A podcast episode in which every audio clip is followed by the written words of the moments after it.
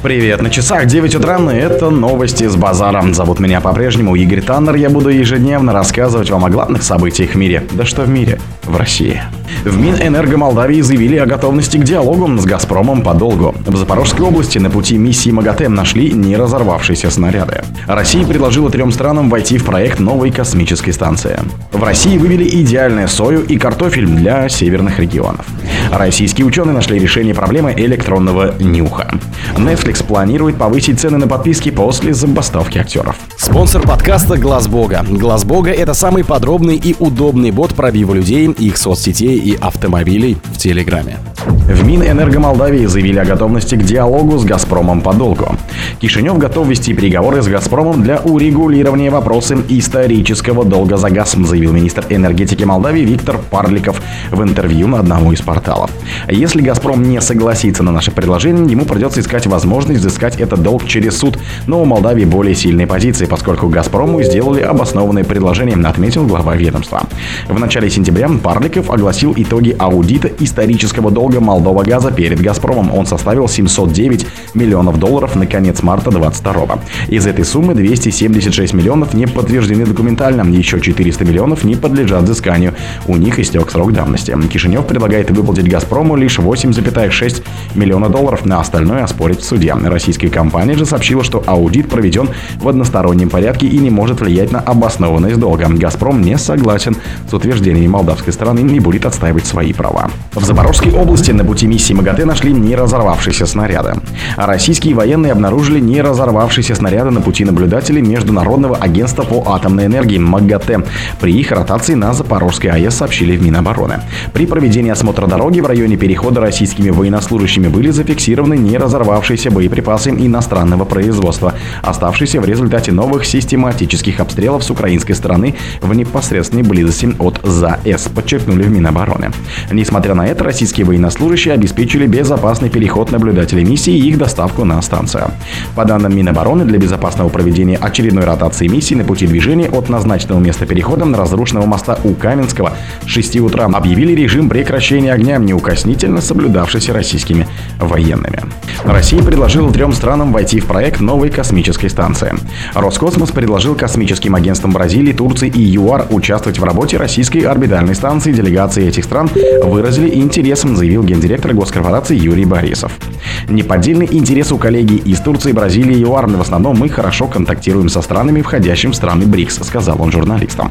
По его словам, коллегам рассказали о планах по развитию российской орбитальной станции и продолжению пилотируемой программы. Как заявил Борисов, накануне в Международном астронавтическом конгрессе в Баку иностранные партнеры смогут проводить на РОС свои научные эксперименты, например, разрабатывать новые материалы. В целом станция рассматривается как постоянно действующая лаборатория по отработке космических технологий. В апреле Роскосмос проинформировал партнеров о продлении участия России в проекте МКС до две тысячи двадцать восьмого года.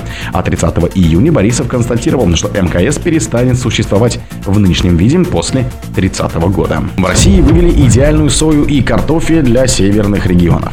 Новые сорта картофеля и сои, оптимально адаптированные к условиям Сибири, вывели специалисты КрасГАУ. По их словам, внедрение новых растений позволит забыть о потере урожая при заморозках и засухе. Об этом сообщили в пресс-службе НОЦ Енисейской Сибири. Весенние заморозки и засухи – привычные явления в Красноярском крае и ряде других российских регионов, сообщили специалисты. Эти факторы, по словам ученых, являются ключевыми проблемами агробизнеса Сибири, так как могут проводить гибели значительной части растений и резкому падению урожая у выживших.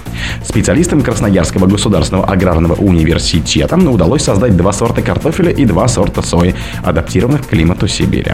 Все предложенные сорта имеют низкую скорость прорастания, благодаря чему они переживают заморозки и засуху под землей, давая ботву только при наступлении устойчивого тепла, объяснили ученые. При этом новые растения имеют высокую урожайность и скороспелость. Российские ученые нашли решение проблемы электронного нюха. Математическую модель электронного носа, основанную на применении передовой биоподобной элементной базы, предложили ученые эн эн гэ у. По их словам, разработка станет основой для устройств, намного превосходящих существующие аналоги по точности распознавания. Разработка электронных ноцев, по словам ученых, сегодня очень актуальна. Подобные устройства могут применяться в экологическом надзоре и пищевой промышленности, в системах безопасности и в медицине для протезирования и скрининга заболеваний. Научная гонка в поиске способов имитации человеческого обоняния, как отметили специалисты, сейчас в разгаре, так как все существующие существующие электронные аналоги или математические модели имеют недостаточную точность и ряд других ограничений. Ученые Национального исследовательского Нижегородского государственного университета имени Лобачевского предложили новый подход к этой задаче, основанный на использовании мемристоров. Мемристоры недавно разработан тип электронной элементной базы, воспроизводящей работу биологических синапсов, которые передают нервный импульс между нейронами мозга. Netflix планирует повысить цены на подписку после забастовки актеров. Американский стриминговый сервис Netflix рассматривает возможность повысить цены на свои подписки после того, как закончится забастовка актеров в Голливуде, сообщает газета Wall Street Journal со ссылкой на источники. Ранний сервис убрал для пользователей в США и Великобритании базовую подписку, которая была самым дешевым вариантом просмотра без рекламы. Сейчас стоимость подписки с рекламой составляет шесть целых девяносто девять долларов в месяц, а без рекламы пятнадцать целых сорок девять сотых. Netflix планирует поднять цены на свой сервис без рекламы через несколько месяцев после окончания продолжающейся забастовки голливудских актеров, пишет газета со слов источников. Газета уточняет, что пока неизвестно, какой будет новая цена и когда именно решение о повышении стоимости будет принято. Сначала цена на подписки может быть повышена для рынков США и Канады, но впоследствии это коснется пользователей по всему миру, пишет газета. О других событиях, но в это же время не пропустите. У микрофона был Игорь Таннер. Пока.